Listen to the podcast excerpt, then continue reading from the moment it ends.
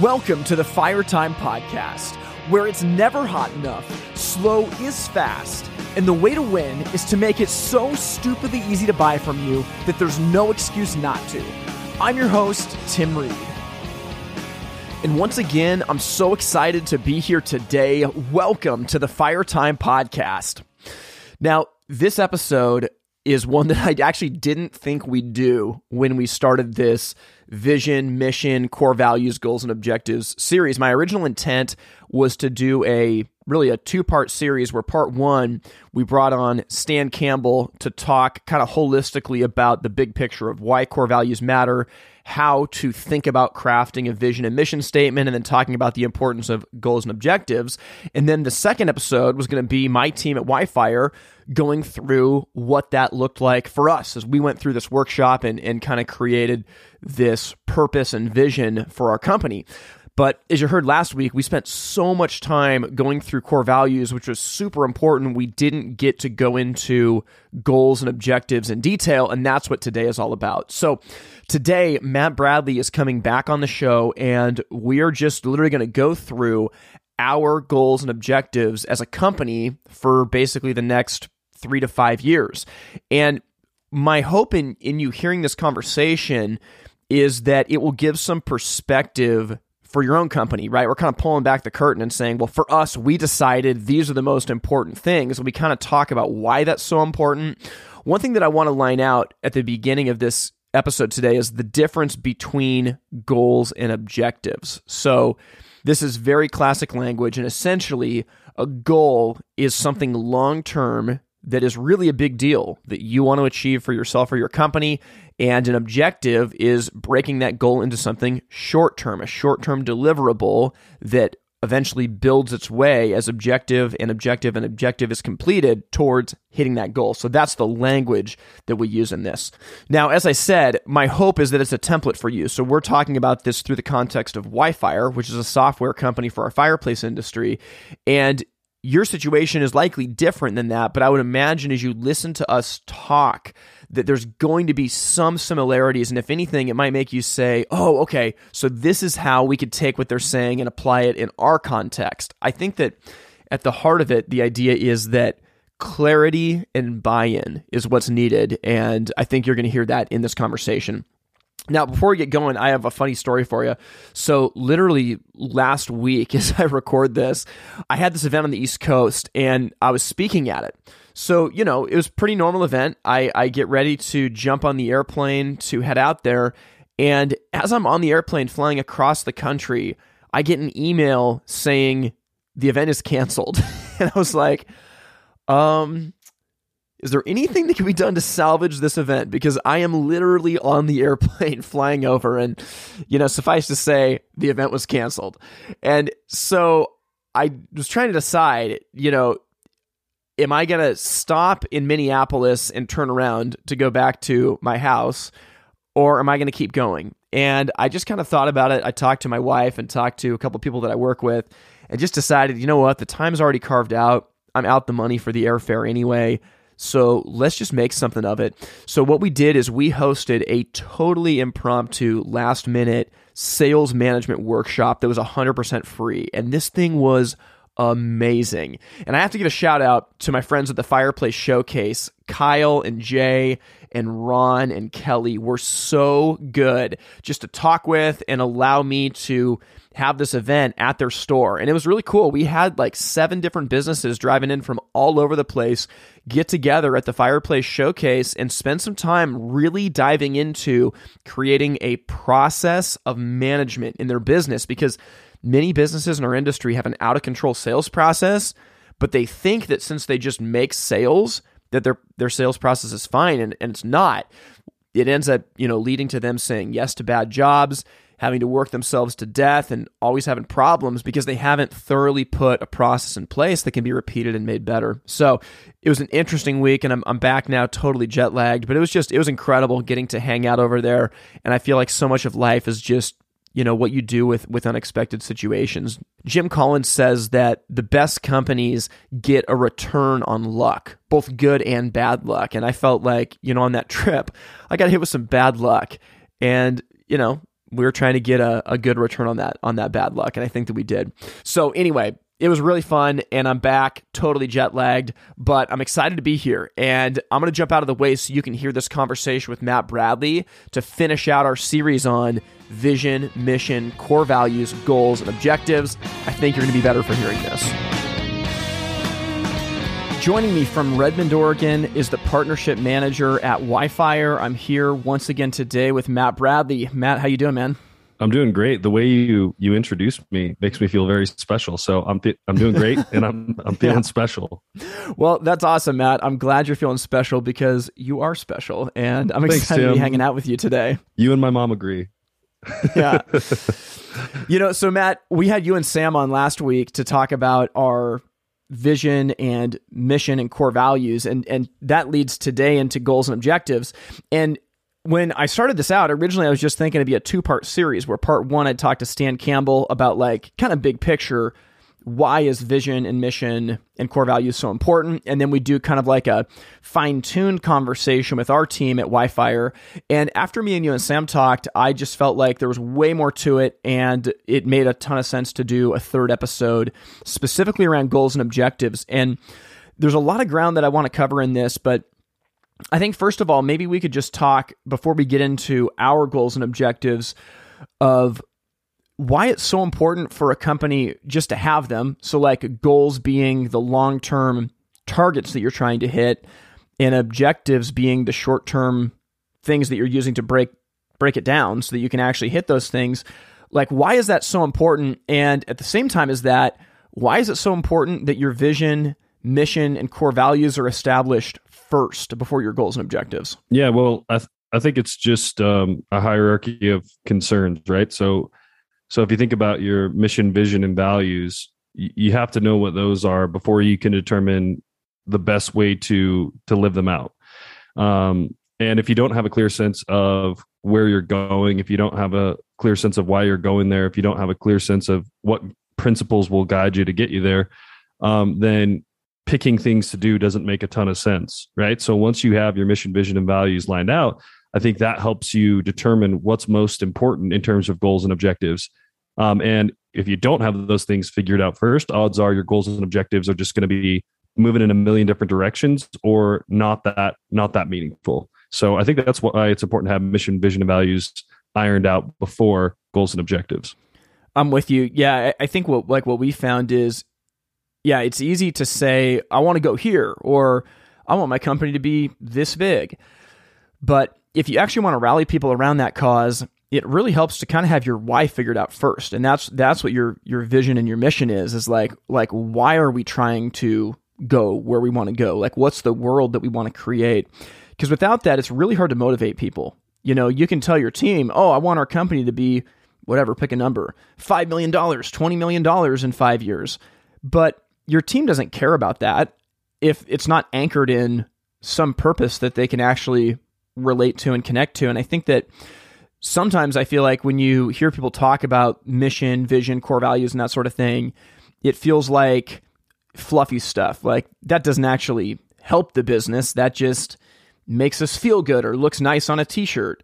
But I think it's actually necessary to create your goals and it makes your goals so much more impactful when they're actually anchored in your core purpose. Yeah, I think it kind of reminds me of that poem by William Carlos Williams that says um, people read the news every day, but they die miserable um, because of lack of what is found in, in great poems. And I feel like that's kind of the same thing. Like oftentimes people think of poetry as kind of fluffy stuff and the news is what really matters and it's kind of the same in your company like you might think of numbers as what matters and core mission vision and values is the fluffy stuff but the reality is meaning matters and as a culture i think we're going through a meaning crisis right now and if your mission, vision, and values can help provide the people who work for you with meaning, then they're going to show up for you and they're going to do their best every single day. Um, so I think that, like we discussed last time, you know, those things can be fluffy, but the reality is we're hungry for meaning. We're, we're made for meaning. And if our professional lives can contribute to our sense of meaning in, in this life, then I guarantee you're going to get better performance out of your people than if they're just motivated by money. Yeah, totally. Now, okay, maybe we can set the stage for everybody. So, when we had Stan Campbell on a couple weeks ago, he talked from his perspective about the workshop that we did. But I, I kind of want to tee it up for you. So, you know, at the time that we that we brought Stan in, you'd been working at WhyFire for a year, year and a half on a part time basis, and had been full time for I don't know, maybe five months or so. And I just remember that we did two days. Day one, we hammered out vision, mission. We started on core values and we kind of solidified those at our dinner that night. And then the next day, we really hit goals and objectives really, you know, all all at once in light of everything. And I remember that we were throwing a ton of stuff up at the wall. Is there anything that you just remember about that process of coming up with these? Yeah, just what I remember about that process was we had uh, a lot of different things that we wanted to do, um, as every company does, especially a company that's new, especially a company that's small. You know, you you've got a lot of things, and you think I need to do all of these things, and to a certain extent, that's true. You know, if you had um, an unlimited amount of time and resources and more people, maybe you could accomplish every single thing on your list. But the reality is the size our company is and the amount of resources we have, we can only get so much done. And so it's just crucial that we constantly prioritize what's most important. And so I think back to that conversation, and I think that's what we were able to accomplish. You know, we said, okay, based on our mission, vision, and values, um, and all these goals and objectives that we've come up with, which of these goals and objectives help us achieve our mission, vision, and align with our values the best? And those are the ones that we tried to pick. Um, so I, I remember that process being not as difficult as you might expect. I think the process of making the mission, vision, values was more difficult. But once we had those in line, coming up with the goals and objectives was actually fairly simple because the the test for every goal and objective was well, does this help us achieve our mission, vision, and does it align with our values? And if the answer is yes, and in uh, you know a highly impactful way, then that goal or objective got moved up to the top. And if the answer was no, right, then that uh, goal or objective got moved to the back burner or maybe taken off the list altogether. So I, I remember the process, and of course it was months ago now, but I remember the process of making the mission, vision, values as being quite difficult. But when it came down to picking goals and objectives, things got a lot easier and things got a lot clearer. And so I think that goes back to what we were saying earlier. You know, you got to put the horse before the cart. The mission value, vision values are uh, are symbolic of the of the horse, and the cart is the uh, goals and objectives that that follow behind. Yeah, that's a great analogy. I mean, I I feel like for me, remembering back, and you're right. I mean, this is like going back just about a year ago.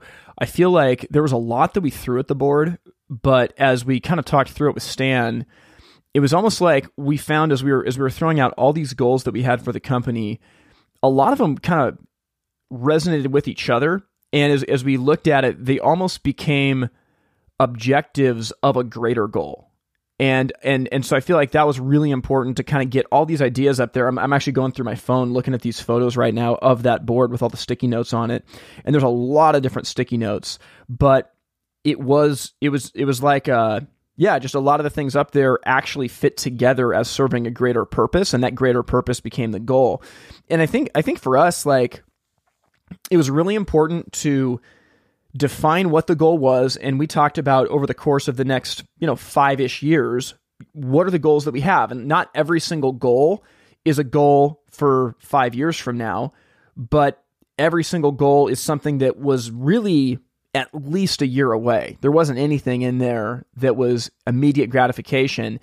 And maybe in a second we'll actually just go through each one of these and we can kind of talk about why that was so important for us. And the reason is that as you think about your company and think about your goals, what are the things that are going to be important for you?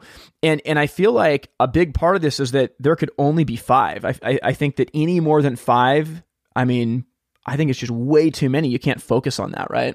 Yeah, absolutely. And I think um, honestly, that's kind of my temptation as a as a person and as a thinker.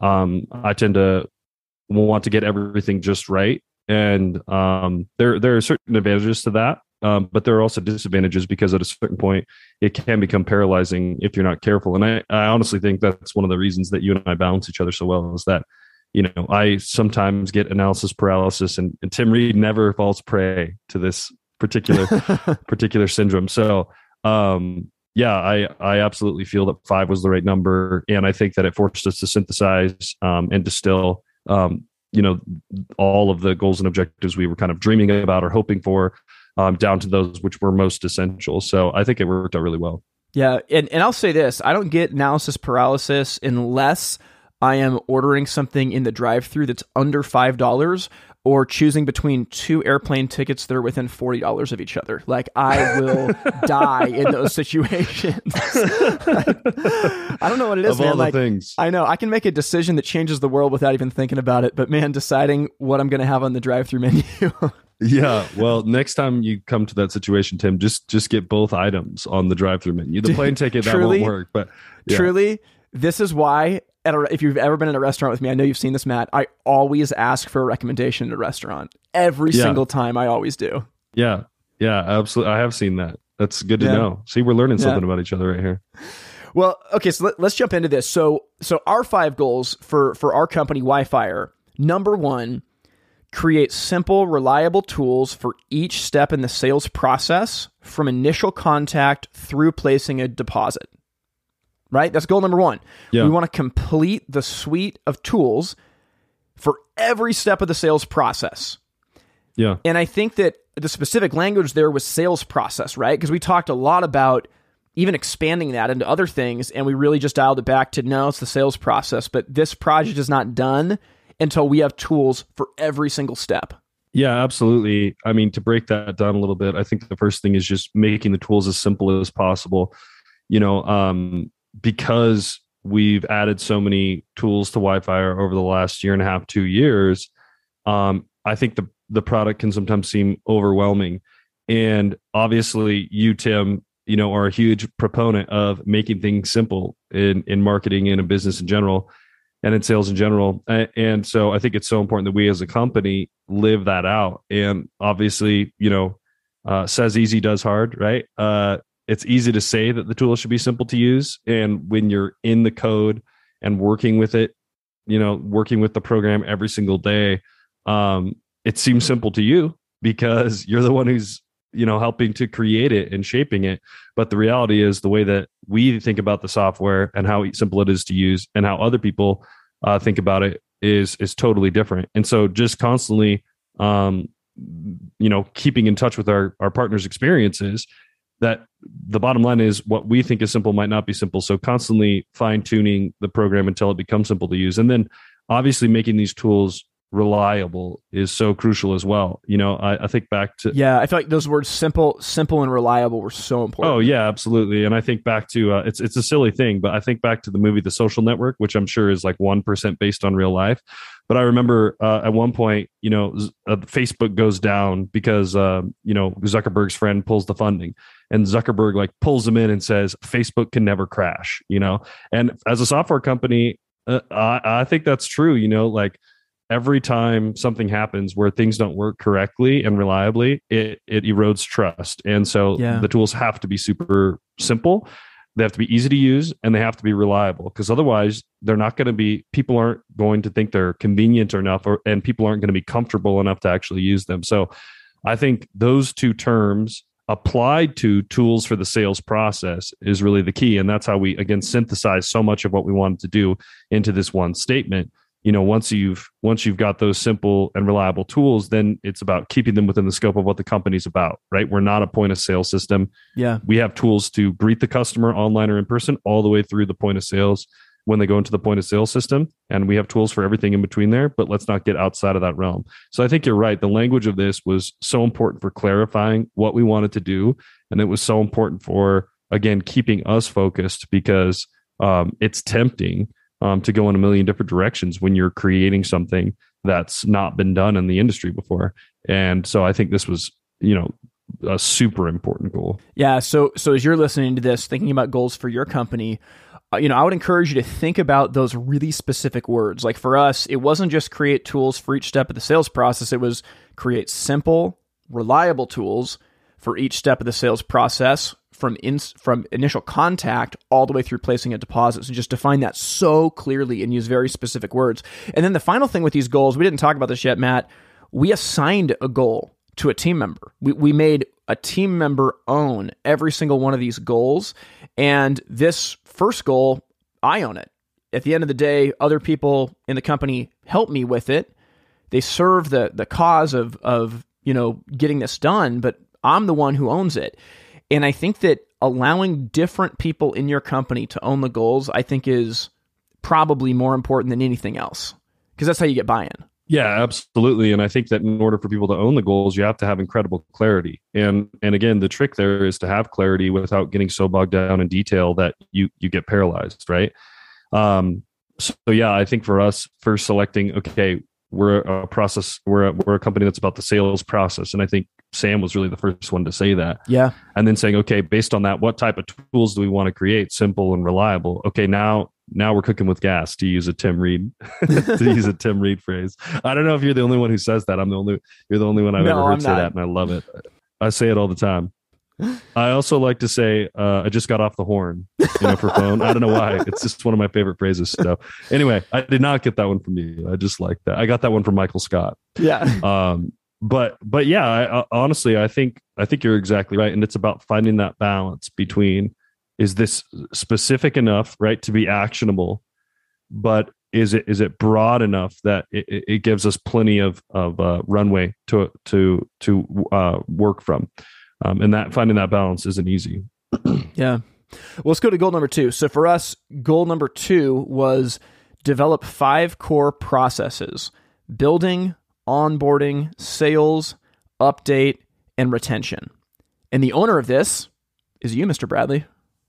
It is. Yeah. And I love this goal. I think it's so important. And uh, I said it the other day to one of our partners, and I think it's true. Everything smart that I know about business comes from Tim Reed. So I'll, I'll use another Tim Tim Reedism here, which is that you always talk about how you know when you have a sales process, it can seem robotic, but the reality is, you know, you need lines painted on the basketball court in order to play the game. And you need a sales process in order to make sure that you're actually listening to the customer and not just filling them with information that they not may not necessarily need. I think it's the same thing here, right? Um, I'm I'm inclined to think that systems and processes, as long as they're uh, beneficial to us and as long as they actually produce the end, you know, the end result that we're hoping to see, they free us. Because once we have a system or a process in place, it's not a question of, uh, okay, what are we going to do? It's a question of how are we going to do it in this particular context, right? I, th- I think about that a lot with your sports analogies, and I'm really good at the sports, you know, Tim. So I'm, I'm, I'm going to nail this, but it's like, you know, uh, the reality is when you know a play, you know, if, if you're a football player and, and you know the play, that frees you to focus on beating your particular opponent in, in any wow, situation. Yeah. Right. So it's like if you know the play and you're a wide receiver, then you're in a better position to deal with the particular defensive player in front of you or defensive players.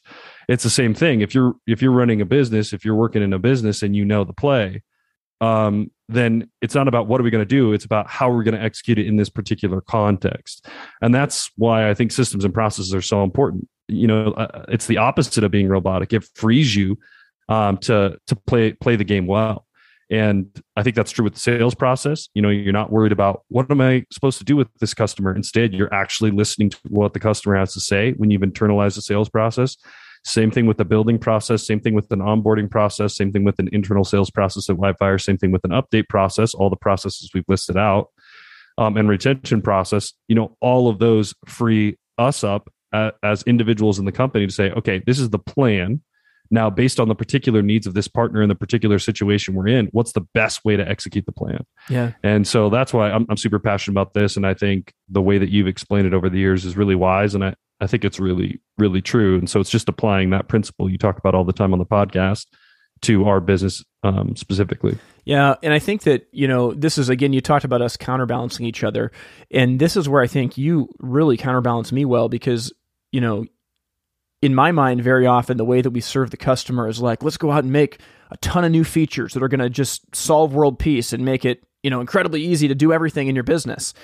And your view of serving the customer is let's make sure that this thing is tight and everything works really well and people feel taken care of and they know how to use it. And I think that both of those skill sets are really important. And that's why, you know, each of us has owned different goals in the company. But I feel like this one right here about the the five core processes, this is like shoring up the things to keep us tight as a company. You know, like we need to shore up the process of how we build out a platform, of how we onboard a new partner, of how we do sales, how we do updates to products, and how we retain people. And again, remember, you know, we're still a very young company And at the time that we were doing this was really the the genesis of all the features in WhyFire becoming complete. And and so, you know, in, in your business listening to this, it might be, you know, what are your five core processes? Maybe it's your installation process. Maybe it's your paperwork process. Maybe it's your sales process. You know, how do you develop those? I think is incredibly important. And I remember, Matt, as we talked about this, I mean, correct me if I'm wrong.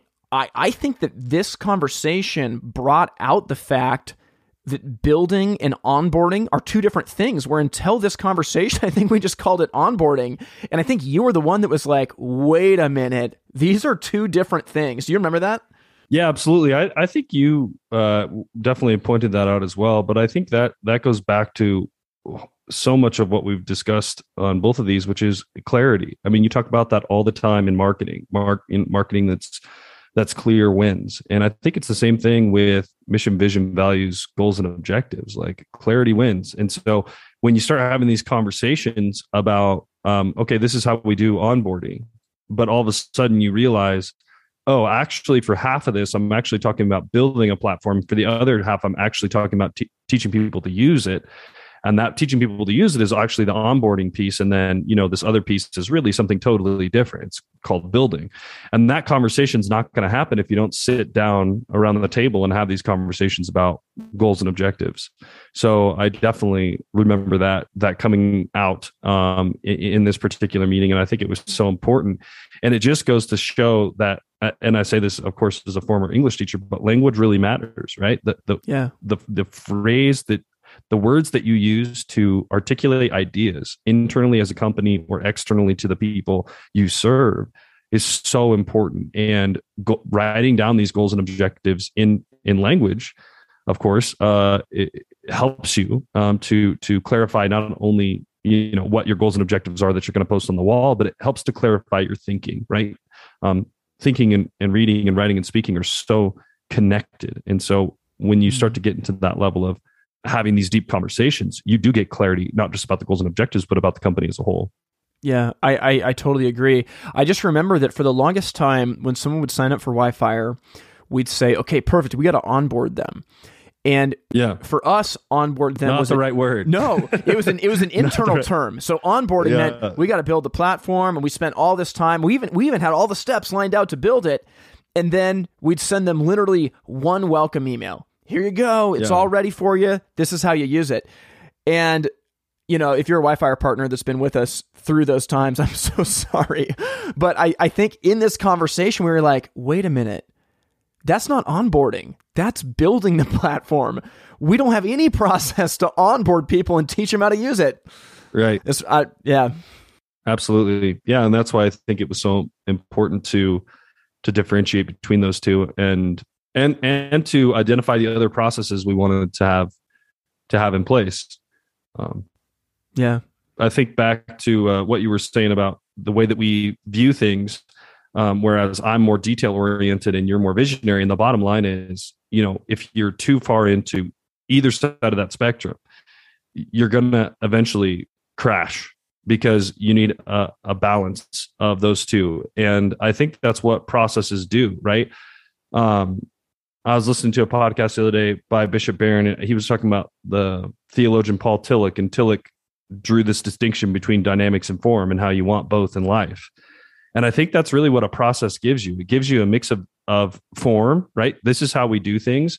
But once you really understand that form, you're you're free to to adjust and and to make changes as needed for the particular context. Again, it's like, you know, if you if you want to learn to play golf well, you know, you got to learn the basics of how to get a great golf swing. But then, depending on your situation, you can make different choices to to get that ball get that ball in the hole. Well, it's the same thing with business, right? You want to have these processes in place so that neither, right? My situation where I'm so detail oriented that sometimes I get frozen on the customer service emails I have instead of playing any sort of offense. I'm just re- reacting. And then the other side, so that's like too much form. And then on the other side of the spectrum, you've got you, Tim, which I love you, and you're the visionary, right? You're always thinking of the next thing. That's too much dynamics. So processes help bring those two together. yeah, They give you form so you can be dynamic Yep. in productive ways so that you're not stagnant. totally.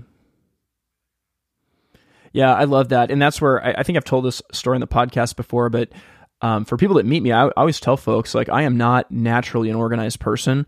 There's been habits and forms I've been able to put into my life that have had have built guardrails and limitations specifically into it to allow me to be free within. But yeah, left to my own devices, I, I crumble. So let's go to let's go to the next goal, and this is a, a real typical one, right? This has to do with sales, and for us, it is sell 300 subscriptions by the end of 2025. And the owner of that is Sam, who's not on today, but this was, you know, a really a really self-explanatory one of, you know, we we need to have a certain amount of sales in order to feed the company, in order to have the profits that we need and and to achieve the vision that we want. And so, you know, we we want to sell this many and I mean, Matt, do you remember anything specific in the conversation about this? Uh, yeah, I think we talked a lot about the number you know what's what's the right number and if memory serves we kind of talked about how there are approximately i think 3000 hearth retailers in the in the us and yeah. and i think is that right? In in the us and canada yeah. Yeah us and canada excuse me. And so uh, we kind of said okay well we, we realize that not everyone is going to be our our partner right? I think back to clay dennis's article from the Fire Time magazine about how not every single person is your customer, right? And, and in our language internally, that would be not every single person is your partner, and that's okay.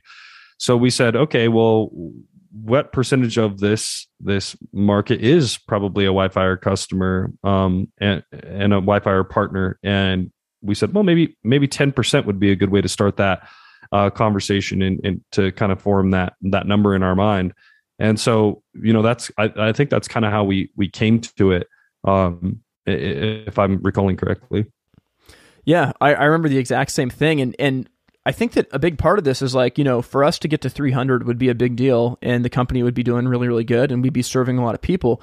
But this this number really says 90% of the industry is not our customer. 90%, 9 out of 10 hearth retailers, 9 out of 10 manufacturers eventually are probably not right to work with us. And I think that that kind of sets us free. Where when someone's like, this doesn't work for me, I don't like it, I don't want to change my business. Wait, you want to do this? We can just say, yeah, and I'm I'm sorry it's not the best fit. If there's anything we can do to help you, like we'd love to, but you know, that's okay. Yeah, I I think that the realization, like, yeah, when everyone's your customer, no one's your customer is, is very true. Yeah, and I think it goes back to our first core value, default to generosity, right? The reality is we call it a partnership because it needs to be mutually beneficial. We learn things from our partners and then we serve them the very best we can given everything that we've learned, right? And the reality is that not every single person is going to want to be in a partnership and that's okay. And then from there, the the other thing to realize is that even if people don't want to be in a partnership with us, if there is anything else that we can do for them, um, we'll happily do it. And that's why when we when we have had uh, lost partnerships in the past. Um, you know, my last email is always, I, I, want you to do what's best for your business. And so if this is that decision, you know, I, I support you. And if there's anything else I can do to serve you and your team, you let me know. And those are genuine words. And I, I honestly get that from you, Tim. I think you just have this huge heart for not just the industry, but, but for people. Um, and I think that that's really carried over into to WhyFire. So just acknowledging that a, not everyone is going to be our partner is okay. And simultaneously, B, that doesn't mean that we can't serve that 90% that may never want WhyFire or in different ways, yeah, large or small. And that if we as a company can do anything for them, we're very happy to do it. And I think that combination of saying it's okay that we're not a good fit for everybody, but we can still offer services and, and support to everybody, that seems to me very well to fit with defaulting to generosity and just acknowledging that you know, not every single person is our partner, and that's okay. Not everyone does business the same way. Um, yeah. And we're just there to help them. It, those people who want to partner with us, we're there to help them do the very best they can, create prosperity, enjoy their lives. Yeah, I, I totally agree. And and you know, again for folks listening, you know, we're going through these one by one just to give you some context and clarity as to what goals in your company can look like. So we're about to hit goal number 4. So the first goal we talked about had to do with us creating specific features in the coming years. Our second goal had to do with tightening up our own internal processes to make sure that we as a company basically have the infrastructure to continue to exist. Our third goal had to do with sales, right? We need to go out and get this many sales if we want the company to go where it needs to be. And that brings us to number four. We'll get back to our conversation in just one second. Hey, if you've been listening to this and thinking, man, this guy Matt has a great sounding voice and he has so many good things to say, well, I'm lucky because I get to talk to him every single day and hear about this. But you can do the same thing by subscribing to our sister podcast, the Fire Time Magazine podcast. Wherever you listen to podcasts, just type in the Fire Time Magazine. And every month when a new issue comes out, we post all of our articles in an audio format read by none other than Matt Bradley. And I'm telling you, these articles are incredible. They're written by experts in our industry from all over North America every single month, and the content is absolutely on fire. For me personally, every time an issue comes out, I'm just blown away by something inside of it that I've not thought about that's helping grow me and shape me in my career. And I want you to do the same thing. So if you want to listen to Matt Bradley every single month, you need to subscribe to our sister podcast, the Fire Time Magazine podcast and you can check out more by going to itsfiretime.com slash magazine and that brings us to number four and this is retain 95% of partners each year from 2022 to 2025 and matt you're the owner of this goal too and I mean, I'm just, this is aggressive. Yeah. I mean, in a subscription based business, retain 95% of partnerships. Yeah, it's incredibly difficult. Um, and I think one thing that we've learned um, is that going back to what we are just talking about the 300 subscriptions is when we're selling WhyFire initially, it's just very uh, important to clearly articulate what it does and what it doesn't do, so that the people who join are the people who truly wanted to join. Right. I think that goes back to being honest with our partners, even with when it's difficult. I think that goes back to being generous with our partners. You know, the idea is that once we have that conversation about WhyFire, we're totally transparent about its what it does, what it doesn't do, its strengths, its weaknesses, where we're still developing it, where we're never going to develop it, and hopefully that helps filter out, uh, you know, those partners or those people, those businesses who aren't right for us, and and gives us that core group of part partners who really is right for us. And then at that point, you know, if we really believe that this group of people is right and it's a great fit, then the question becomes, okay, how can I serve them to the point where uh, they want to keep WhyFire going because it is genuinely creating prosperity for them and their team and it, helping them enjoy their lives. Because if we can truly do that, uh, retaining 95% of partners is very feasible.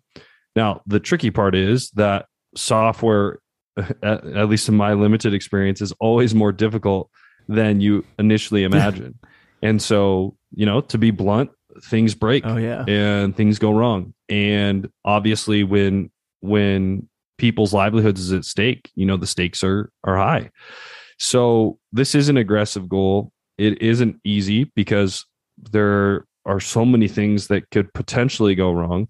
Um, but it is important that if we filter that group down to you know the, the group uh, that we actually think this works for and that's who we sell to then we should be able to retain 95% of those partnerships as long as we're doing what we say we're going to do as long as we're actually creating simple and reliable tools as long as we're keeping our promises as long as we're uh, being honest especially when it's difficult as long as we're defaulting to generosity we should be able to do that. Doesn't mean it's easy but it's within the realm of possibility and it's definitely pushing us and so that's why i like this goal even though I think I'm probably going to miss my mark most, if not all years, but I'm going to shoot for it every time. And how else do you get better? Yeah. I mean 95% was really stringent. Like like doing some research into subscription-based services, the churn rate is is the term for people that, you know, that sign up and then cancel. I mean, typical churn rate is is very often 20 to 30% in in many different software services. And so for us like 95% was really high. And like you said i mean there's there's probably going to be years where we where we miss it. But you know we felt like just like you said we need to. And especially it's like if we're already deciding that probably 90% of the industry doesn't want to work with this product we really need to retain the partnerships that we have. But i think again it just focuses us on like this is our one shot. Like these partners have trusted us and we have to make it work for them. And and again, in your company, now for us, everything is built on reoccurring business. For you guys, I mean, I would say like what would this look like if you had a retention goal of your team members? Like retain 90% of our team members for 5 years and like literally assign someone in your company to own that goal. You know, you could you could have um, retain 95% of my builders year over year. For for folks who are in markets with a big installing distributor, you know, installing distributors are going after all your builders. Online companies are going after your builders. So what would it look like for you to have an intentional goal to retain those partnerships? And again, this is where these goals force you to start asking questions. Wait, who are my builders? When did they it's been 9 months since this builder has bought from me. Have they actually moved on or have they just not built a house since then? I think that it's really, really important. Okay, so we've got our first four. Finally, number five, and and this is a big one too. But but for us, goal number five, and again, these goals are really you know over the next five years or so, is retain twelve months earnings in the bank, and Fortunately, neither me or you owns this goal. This is Mrs. Jessica Reed who owns this goal. But this is a really important one. Yes, I'm glad she's the one who owns it for that very reason. yeah. Um, yeah, I I think this is another one of those um, aggressive goals. Um, but one of the there are a lot of uh, disadvantages of being sm- such a small company because there are only so many hours in a day and there are only so many of us. But um, one of the advantages of that is you can make aggressive um, goals when it comes to how much are we trying to put away for the rainy day that will eventually come. And if we're all working towards that and cognizant of it, then you know we can keep track of every dollar we're spending and every dollar we're bringing in, and and uh, have really clear, honest conversations about about uh, those things.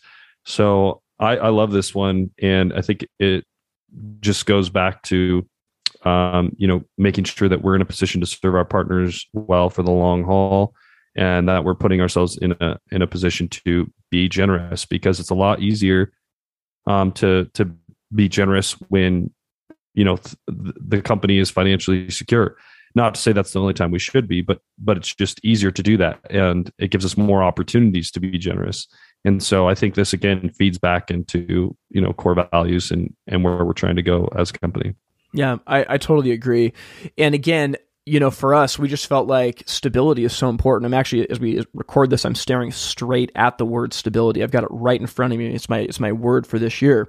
Is that is that you know we're a young company and we want to be here for the long haul. And I have I have witnessed situations in companies where due to immediate and unforeseen economic changes, swaths of people were laid off. And I hated it. And I felt like, you know, when I'm in the driver's seat, that is, we are not going to be making rash decisions like that. So that's what we want to build towards is having, you know, enough money in the bank that if we lost everything, we could go for a year and still be a company without needing to to have money. It's the same thing as like, you know, you should probably shoot for that personally, like whether it's a three month emergency fund or a six month emergency fund, that's all that it is. So, okay, those are our goals, and each one's owned by different people in the company. Now, what we did after this though you know i mean and matt it, it, took us a little while to do this probably you know probably an hour and a half or so to come up with all these and talk through you know when's it due who owns it all these all these things. But then i think the hardest part was breaking down objectives.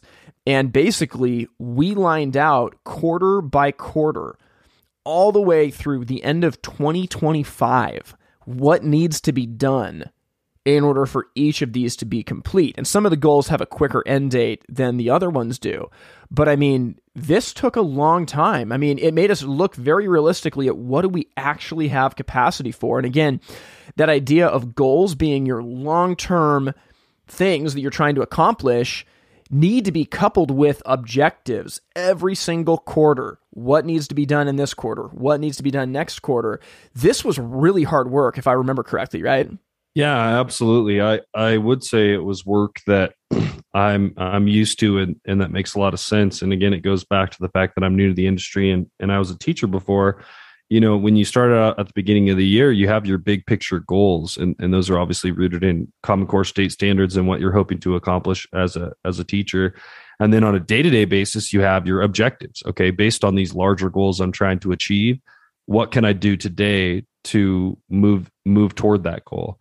And so it made sense to me to move from goals to objectives and i like that we did it by quarter. It's it's a good amount of time to where we have some time to actually make some some big changes if needed but it's not so much time that we forget about it. And the fact that we meet at the um, end slash beginning of every quarter um, to review these objectives and to ask ourselves okay you know this this is how we did on these objectives uh, this is what we still need to do based on that um, and ask ourselves constantly okay and are these new goals that we're creating helping us or excuse me are these new objectives we're creating helping us achieve our goals?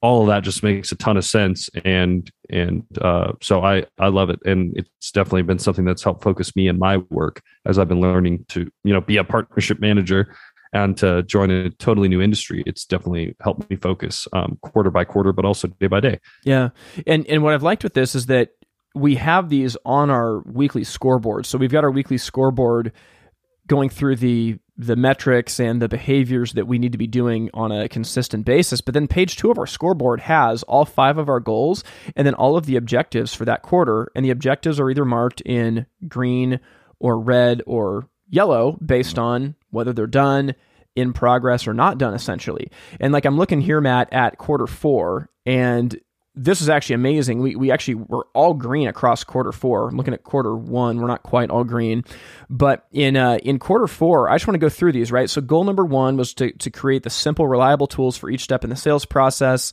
from initial contact through placing a deposit. And really, the only thing in quarter four that we were trying to do was complete the five tools of WhyFire. WhyFire on your website, the basic estimate builder, the CRM, WhyFire Pro, and the WhyFire cart. And we knocked that out right? Under under goal number two, which was develop the five core processes, building, onboarding, sales, update, and retention, we had a few different things. One was you, Matt, by I'm looking at this here, November 19th, had to complete the building process, outlining it in ZenKit, which is an internal documentation system we use, and create supporting materials for the WhyFire team. I had to document the processes for our major updates of our software, our pricing, our vent kits, how we do price increases, and other functions. Sam had to develop a sales process over the phone and document that. And you can kind of go through for each one. But to me, this is just really helpful in knowing what needs to be done. And to kind of round the conversation out, Matt, maybe you can talk about our rhythm of getting together every quarter because I think you were you were the champion of this. Originally, I was thinking like, well, twice a year, let's get together in person for a couple of days to really review everything, which isn't bad. But you you said that's not enough. That we need to revisit this every quarter, and maybe you could just talk about what that looks like. Yeah, I think it's so important. And again, you know, when I was a teacher, uh, at the risk of just sounding like a totally broken record, literally every day, I would start by answering three questions. Um, why are we doing what we're doing? Where have we been and where are we going? You know, those are those are the three fundamental questions you got to start at the beginning of any or you got to answer at the beginning of any project. And I think it's the exact same thing in a business, right? Like why are we doing what we're doing? Uh, where have we been and where are we going? Um, you have to regularly ask those questions. Otherwise, you'll find yourself um, going down paths that might seem interesting, uh, might might seem compelling, uh, might seem helpful or useful, but when you have those questions to ask in your mind, okay, how does this particular project connect back to the larger goal I'm trying to achieve, and how does that goal connect back to my mission, vision, values? All of a sudden, the things that you're choosing to do on a daily basis, um, you know, that process of choosing becomes a lot simpler and uh, you just get again amazing clarity. So yeah, I'm a huge champion of of keeping these in in front of our faces. Otherwise, it does just become fluff. And I think that's the thing that I keep coming back to during these conversations is, yeah, these things can totally become fluff. You know, they can be meaningless. Um, they can be you know just things that you go through the motions and say at the beginning of a company meeting and then you think oh i'm so glad we're past that but the reality is if you put them in front of your face and have tough conversations about okay this is what we say we're going to do um, where are we exceeding the mark where are we missing the mark and you know what if anything do we need to change that conversation has to be consistent. Otherwise, all of this means nothing. And it does just become fluff and it does just become something that's on the company binder and nothing more. So, yeah. And I think that what, what I've really appreciated is so, like, our rhythm is that basically at the beginning of every quarter, we get together for four hours over Zoom. And, and I'm imagining that that we'll still keep up in person halfway through the year. That's going to be coming up here pretty soon as we record this. But at least every quarter, it's it's a four hour session on Zoom, and really, it's just kind of going through how are we doing on our core values, how does our mission feel, and where are we at with our objectives for this quarter. And I, and I remember that that when we got together last quarter, there were some things that weren't done, and we had the decision of either saying, are we just going to leave it as undone, and we're just choosing wasn't as big of a, of a priority as we thought or are we going to move it up into this quarter or up into a future quarter? And if we're going to do that, what's going to move? Do we have capacity in this next quarter to just add another thing? Or do we not, where we need to bump some stuff forward? And I feel like just you, you learn so much as you go that that you know there have been times where we're looking ahead at our objectives for the next quarter and saying, you know, this is fine, but it's not as big of a priority. I think let's just kick this two quarters down the road. There's other things that have come up that have become more important. And, and we've kind of done that where we've pulled objectives up or we've pushed objectives back or added new objectives, again, that all serve those goals. And as an example of this, I, I think that having this process allows us to know what to chase. So so you know i mean just in full transparency like one of the things that we have talked about as a as a team is integrating WhyFire with a manufacturer's website and dealer base. And we think that that's a major opportunity for a manufacturer and, and their dealers to, you know, grow ahead of the market by leaps and bounds. But as we nailed down our goals, that didn't make the list. Like that was that was up there originally and we decided that that's not one of the goals that we have. If if it happens, that's fine, but we have to realize that that anything that starts to go down that path is a distraction. And so if something like that happens, it really kind of needs to fall into our lap because we are not intentionally going after that. There are other things that we've chosen as more important. And I think that, again, by constraining ourselves to these five and then breaking down those five goals into these things each quarter, it just, like you said, Matt, allows us to function with freedom because we're not sitting there second guessing every decision of like, well, wait a minute, should I do this or should I do this or should I do this? It's like, nope, we made that decision. And you you know what? We'll reevaluate it every quarter, but we've made the decision, so we're marching. Yeah, absolutely. And again, it just goes back to to clarity and especially for someone like me, I mean, I'm still learning so much about the industry and I'm still learning so much about my my position at WhyFire and so constantly having that guiding light you know when i when i have 10 things to do you know and i only have two hours remaining in the day.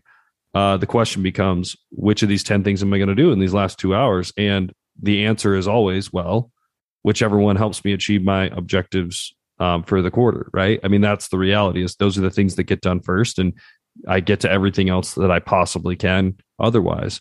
But you know, in your most recent article for the Fire Time magazine, artists ship leaders execute. I think you said directly, you know, leadership is prioritization. Yeah, and I think that's so that's so true, and that's exactly what we're saying here. Is you know, there's a lot of th- good things that we could do, but what are the good things that we could do that will make the biggest impact on helping us achieve our goal? Those are the things we should do.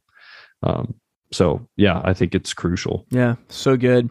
Yeah, I, I think that it is prioritization. And that is the game of leadership. Is that if you're a leader, you're the only one that can prioritize what is most important. That is, man, one of the fundamental questions of being a leader. What is most important? And if it's most important, what am I willing to sacrifice to do it? And in our case, it meant sacrificing goals that are good, but don't fit in with the five that we felt like were, were most important and most needed. So, you know, uh, the hope is that is that listening to this, you guys kind of got a peek behind the curtain of, of what this looks like in real life so that you can go through and do this exact same thing with your company. But I'm telling you, as a leader, if you just make the goals and give them to your team, you're not going to get this level of engagement. Matt, I feel like I feel like the engagement comes that like we were all a part of it together and I wasn't the arbiter of what won. Like Stan was the arbiter of, of, of kind of what won, working with us to come up with these things. And, and truly, these goals are different and better than if it would have been just me by myself handing them down. Yeah, and I I definitely feel like uh, it it was truly collaborative, um, and I, I definitely feel like that's given me more ownership over the process. I think any way that you can, you know, any way that the listeners can do that is is absolutely key. Um, and the other thing I want to point out too is that it's it's okay to um, tell your team no sometimes, and that might not seem connected, but it is because the reality is there have been times where I've presented a problem or an issue to, to you, Tim, and, and you know, I've said, I think this is super important. And a lot of times you say, yep, we got to do this right away. And other times you say, no, you know, it's not. And I think that goes back to like, you are the leader in the company. I am uh, here to support and, and serve you and, and help you. And so it's okay for you to make the final call. The other day, I remember I was telling you something and you said, Matt, listen, you know, Henry Ford said, if I would have listened to everyone who tried to tell me how I'm going to run my company, I would have made a, a, a faster bu- horse, horse buggy. And I think that's the last parting message that I would give on that note is, yeah, definitely let your employees be involved. And I think that's, that's good and right. And will produce buy-in, but also personally as, as an employee, um, I respect the leader of the company. And so when you tell me something that I don't want to hear, or when you tell me this is not as important as you think it is, um, I listen, you know, and I think that's the final piece of it is I've just been in, sorry, it goes back to my teaching days. I've been in so many meetings, meetings with teachers who are a very strong willed group of people that all have their own opinions. And sometimes there was no leader there to say, okay, all these opinions are great, but this is what we're actually doing. Hmm. And so it goes back to dynamics and form, right? You want the dynamics of different voices, but you need that person to come in and bring the form. And so well, it's funny because you're the boss advocating for involving your employees, but I'm saying, you know, to bosses, at the end of the day, you got to take responsibility for it and prioritize what's most important and don't be afraid to do that either and find that balance between dynamics and form because that's that's what makes these living that's what makes these actionable that's what makes these influential and and not fluff at all but the very substance of your company. I love it man. That's so so good. And you know i mean it's not like i'm the only one in the company that tells people things they don't want to hear, Matt. I feel like you tell me things I don't want to want to hear sometimes too. Yeah. And you always you always you always preface it by saying, "Okay, Tim, real talk here." Or you say, "Okay, yeah. Tim, hey, you know, we got to confront Tim, the you brutal, know I love you. You got to confront the brutal yeah. facts about our company. Got to confront the brutal facts about yourself." So it is a two-way street. and and you can hear like like obviously me and Matt have been best friends for years. I mean, like over over a decade. And so there's there's a lot of trust that's established. But you can do this same thing with the team members in your company by involving them in the process, giving them a vision, and then working together to say where are we gonna go. So. Matt, this has been awesome, man. I'm just I'm so appreciative for you as a as a friend, and I'm honored to get to work with you every day. So thanks for being here. Oh yeah, man, absolutely. It was fun, and, and thank you uh, for for having us go through this. It's it's been awesome to to just get to have a conversation about it at this level. So thank you. My pleasure. Well, I hope you enjoyed that conversation with Matt Bradley. I mean, like I said at the end, this guy is one of my best friends, and working with him every day is just an absolute joy. I mean, there's so many things that we covered, but but I think first off, just realizing that it's really important to surround yourself with people who have strengths where you have weaknesses and who make you better. I mean, we kind of joked about it at the end, but it's a pretty regular part of our conversation that we will talk about things that are difficult to talk about, both with our company and with each other. The other day, Matt scheduled a meeting with me and he had a list of like five questions that he wanted me to answer for him. And, you know, one of them is Have you seen me act unprofessionally lately? What am I missing that I can get better at? And so we have a really good rhythm of, of mutual feedback. And I keep thinking about that proverb that says, wounds from friends are better than kisses from enemies. And, and that's true. And, and me and Matt have really been able to sharpen each other. And I hope that you took that away in the conversation. But jumping into goals and objectives, I, I mean, I think what Matt said towards the very beginning that meaning matters. It really, really does. And you know, I, I just talk with a lot of companies that have these really ambitious goals, but they haven't gotten their team involved in creating them And very often they're not anchored in any kind of a purpose of why the company exists and, and how it's helping people. And I think that I think that what's important here is like for us at WhyFire, as we were doing this, you know, we're a very new company. So we're able to pave a lot of groundwork that that other companies already have established. And so what I would say though for you, even if your business has been around 30 years, you should still, you know, figure out what is your mission, what is your vision, what are your core values. And my guess is that if if your core values are just 10 years ago, you thought about integrity, quality, honesty, like I don't know, I, I don't think that that holds water. I don't think that, that those things in and of themselves are inspiring to your team. So I would I would take a fresh look at it. Now, once you've established your core values and you feel like this does inspire the team and you have your goals and your objectives that your team created together, as there's turnover in your company and new people come in, like you don't redo your goals, you don't redo your core values. Like this this is like kind of written on the tablets in stone. Like this is why we exist. And as people come in, you and your team can onboard them into this mindset of this is why we're here. Hey, these are the objectives that we're going towards. And once we hit these, like we're going to come up with some new ones. That's really powerful. So I'm not saying that that you need to just throw away everything that has happened, but if if if your mission, vision, and core values are not inspiring your team and regularly discussed, you should probably take a fresh look at them. Now, goals and objectives, super straightforward. You know, I, th- I think that your team understanding how they are anchored in meaning is powerful. But then I think it's about clarity and buy in. So if you listen to me and Matt talk about ours, that first goal that we had, you know, had the words simple and reliable in it. That was really important for us. Those words had to be true. In addition to that, our first goal had to do only with creating tools in the sales process up to the point where a customer places a deposit. And we're not going to go any further, right? We've had people ask us, man, are you going to create a point of sale system or an ERP system? And our answer is just no. It's outside the scope of what we do.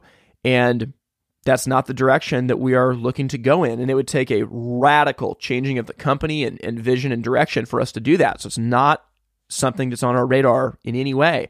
Instead, we are constraining ourselves to go all in on the initial part of the sales process because that's where we feel like we have expertise and we can really help people.